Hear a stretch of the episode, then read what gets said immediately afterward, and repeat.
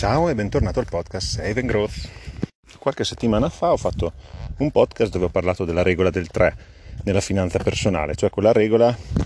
secondo la quale non bisognerebbe acquistare oggetti che non, ci si, possono, non ci si può permettere di comprare per tre volte. Poi citavo anche la regola 50-30-20, quella regola di finanza personale che dice che il 50% delle proprie spese dovrebbe eh, essere, eh, o del proprio stipendio meglio, dovrebbe essere destinata a spese fondamentali, primarie, il 30% voluttuarie e il 20% al risparmio. E dicevo anche che tutte queste, sono, queste regole sono delle linee guida, sono dei fari che possono venirci in aiuto e che poi ovviamente vanno parametrate sulla propria situazione personale e finanziaria. Questo episodio è stato anche interessante per l'ascoltatore che già mi aveva scritto per NEN perché mi ha contattato ancora chiedendomi il mio parere eh, riguardo a queste regole, in particolare gli ho detto bene o male quello che avevo già detto nell'episodio, cioè che eh, servono da linea guida, secondo me sono utili per avere una bussola e poi vanno adattate alle proprie esigenze, un po' come quando si va in vacanza, no? che ti fai, almeno lo faccio io, non so se lo fai anche tu, io mi faccio il piano eh, della vacanza, mi scrivo le cose da vedere, bene o male me le metto giù anche in giorni, ma bene o male no, perché calcolo il tempo, perché altrimenti se faccio solo la lista poi non so quanto tempo ci vuole per vedere una cosa e l'altra, io me le metto giù, metto lunedì vedo questo, martedì quest'altro, poi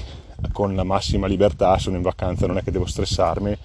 eh, seguo il percorso proprio di massima, solo per avere una linea guida che mi dice queste sono le cose che se hai tempo e voglia puoi fare. E quindi con le regole della, della eh, finanza personale, bene o male deve essere così secondo me, devono essere una linea guida tendenzialmente da seguire, dopodiché eh, le adatti alla tua situazione eh, del momento e la tua situazione anche continu- la tua situazione eh, continuativa, però eh, cercando eh, di non sgarrarle e se le sgarri di sgarrarle in meglio. Per esempio la 50-30-20, se tu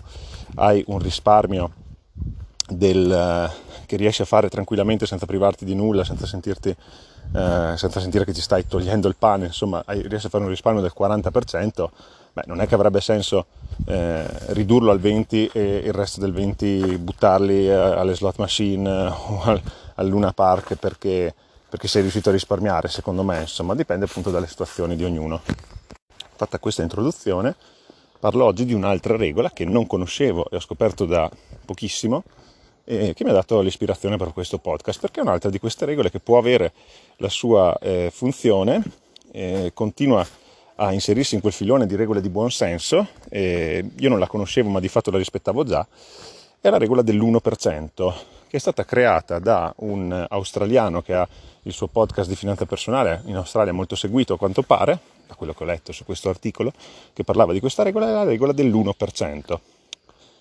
La regola dell'1% nasce dal fatto che questo ragazzo racconta che un giorno è andato a un centro commerciale, ha visto uno smartphone da 1000 euro, non era sua intenzione prima di entrare comprare questo smartphone, però se l'è comprato, anzi scusa, uno smartwatch era, se l'è comprato, quindi acquista un po' di impulso, non era preventivato, eh, si è trovato lì e come facevo a resistere l'ho preso. Ehm, io devo dire che a me situazioni come questa non mi sono mai capitate, nel senso che per una spesa così impegnativa, ma, ma anche sopra, io direi sopra le, sopra le 60-70 euro, io mi fermo sempre a riflettere, però effettivamente ci sono persone che fanno questi acquisti di impulso, anche per oggetti di qualche centinaio d'euro.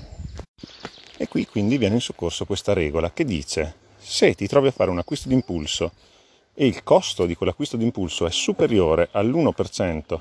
del tuo reddito lordo annuo, allora fermati e aspetta 24 ore prima di fare quell'acquisto. Quindi se uno ha uno stipendio di, supponiamo, 40.000 euro lordi annui, con un acquisto di impulso superiore ai 400 euro dovrebbe fermarsi e aspettare il giorno dopo.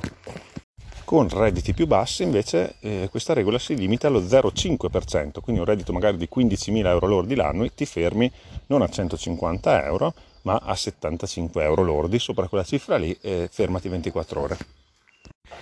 Ora dico un po' cosa ne penso di questa regola. Mm, sì, ha un suo senso. Io la userei con soglie molto più basse, sinceramente, eh, però devo dire che io questa soglia qui, eh, questa regola qui la utilizzo anche con, con altre situazioni, come per esempio gli acquisti su Amazon in generale. Cioè, se io vado su Amazon e mi sembra che una cosa mi serva, ci sono quei momenti che dici ah, mi serve proprio questo, beh, io la metto nel carrello, aspetto, ma anche 24, anche 48 ore, cioè io mi do il mio tempo e se poi vedo che effettivamente questa cosa serve l'acquisto, altrimenti sinceramente la lascio lì, mi passa, mi passa quel momento e, e, e, non la compro più. Cioè, può succedere che si, si, cede tra virgolette a queste debolezze di comprare d'impulso, però tutto sommato a me non serve questa regola dell'1 o dello 0,5%. Io la ho, la ho già dentro di me, ma perché probabilmente ho già una certa consapevolezza di finanza personale, so come funziona questa questione del, degli acquisti inutili e, è sempre stata questa cosa che te lo lasci lì nel carrello, aspetti, oppure vedi quella cosa lì, aspetti qualche giorno e vedi se veramente ti serve o se è stato solo un momento. Ecco, diciamo che questa regola può essere utile per le persone che non hanno regole fino ad oggi, non hanno l'istinto di questo risparmio, di questo non comprare subito una cosa che sembra necessaria. Ecco, per persone che non hanno questa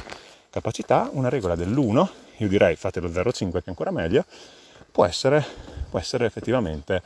eh, importante come linea guida da seguire per non sprecare, per non comprare cose che poi non servono a nulla, servono solo a riempire i nostri armadi. Bene, anche questa puntata finisce qui. Vi saluto da questo rilassantissimo bosco e noi ci sentiamo alla prossima. Save and Grow. Ciao ciao!